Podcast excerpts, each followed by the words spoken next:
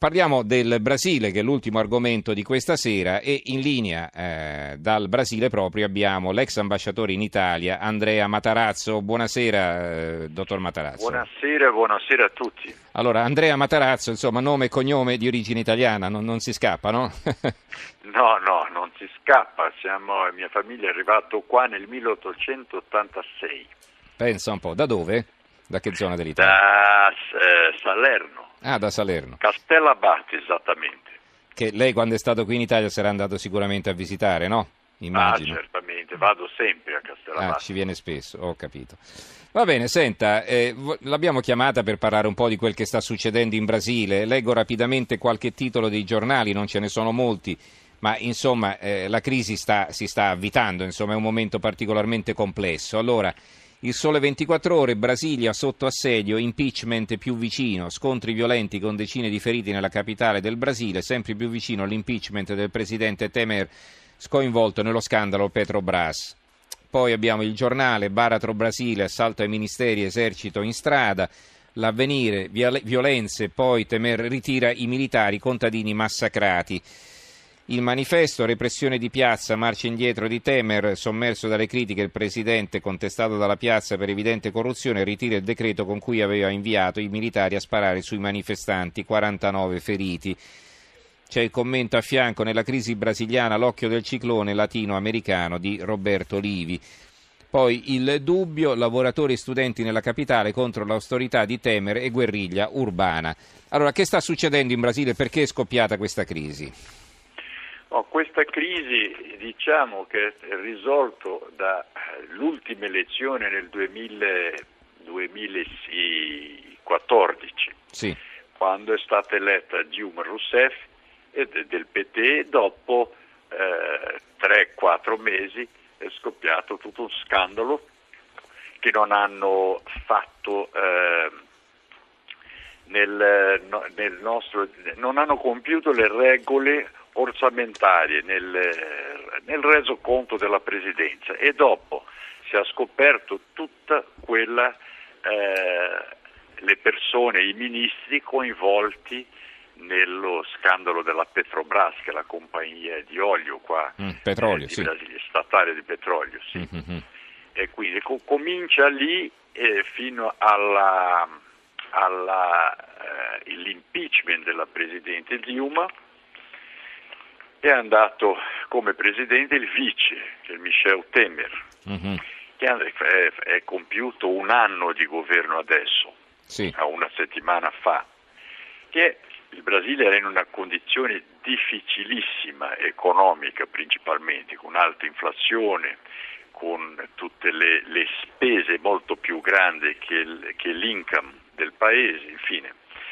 E stava andando più o meno bene, diciamo che noi stavamo nella più grossa recessione degli ultimi 50 anni, ma eh, questo, in tutti questi, non so se voi state eh, eh, seguendo questa cosa della Petrobras, tutte queste delazioni eh, premiate che si fanno qua uh-huh. in giustizia, un po' come, come, è stato in Italia anni fa le mani puliti. Uh-huh eh, quando in, una ultima di queste delazioni hanno registrato una conversa di un imprenditore eh, della, che, che, c'è, eh, che, è un esportatore di, di, è un macellaio diciamo, né? ah. Eh, che ha, ha, ha, registrato una conversazione diciamo molto repubblicana col Presidente della Repubblica. Mm-hmm e come le cose già non stanno facili, ovviamente l'opposizione... Una registrazione nella quale insomma, si capiva che lui era d'accordo per il pagamento di alcune tangenti, è così?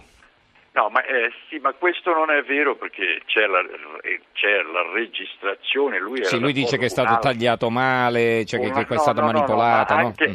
anche se male tagliato, questo caso, lui diceva che andava tutto bene, che quell'imprenditore era, andava d'accordo con un deputato che è in prigione. Mm-hmm. Ha detto, boh, va bene, ti ottimo. E hanno cominciato. È tutta un'interpretazione, ma come le cose già stanno difficili, la corruzione qua eh, è un scandalo mai mm-hmm. visto.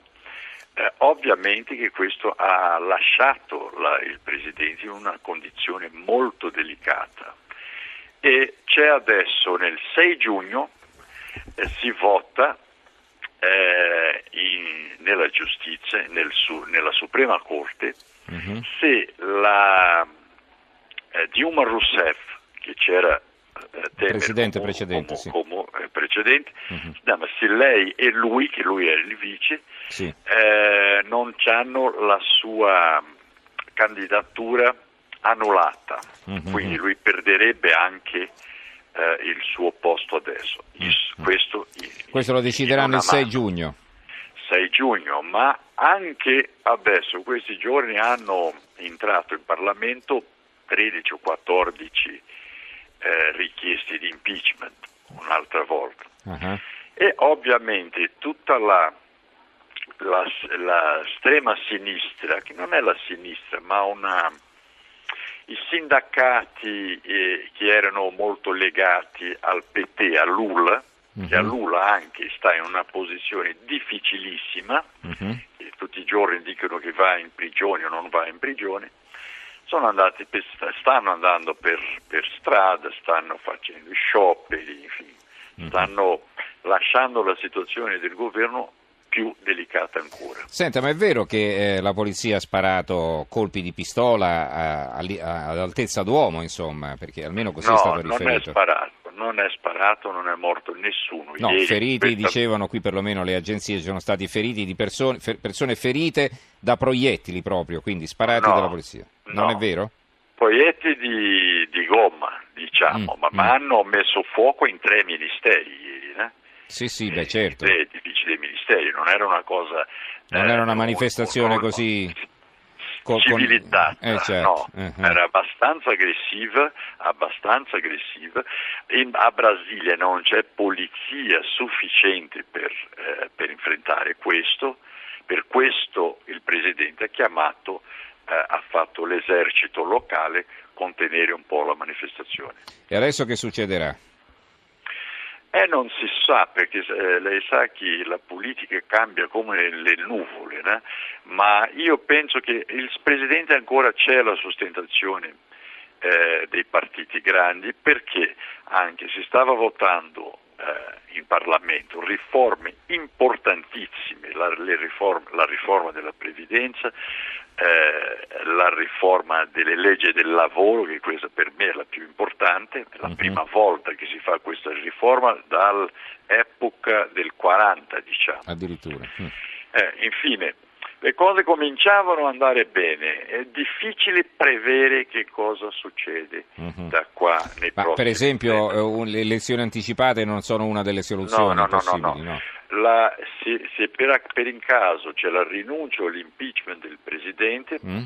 come già ci sono passati due anni dall'inizio del mandato, eh, ci sarà una scelta, eh, il Presidente da Camera organizza la scelta Parlamento, dal Parlamento uh-huh. per alcuno per comandare il governo fino alle elezioni che saranno nel 3 ottobre del 18. Eh. Sono Quindi. elezioni indirette in questo caso. C'è, c'è, molto tempo ancora per le elezioni politiche. C- sì, sì, le elezioni che saranno elezioni dirette al Presidente. Quindi certo. sarebbe un mandato eh, per conclusione di questo. Molto interessante, grazie allora ad Andrea Matarazzo, eh, ricordo ex ambasciatore del Brasile a Roma, che ci ha raccontato cosa sta succedendo nel suo paese e noi purtroppo non abbiamo più un corrispondente in Brasile per cui approfitteremo volentieri della sua gentilezza, dottor Matarazzo. Per favore, prego che voi quando volete, per piacere, chiamate qua, che mm-hmm. siamo sempre a disposizione. Molto gentile, molto gentile. Grazie allora e ci saluti il Brasile. Grazie a lei. Arrivederci. Arrivederci, ciao. Buonasera.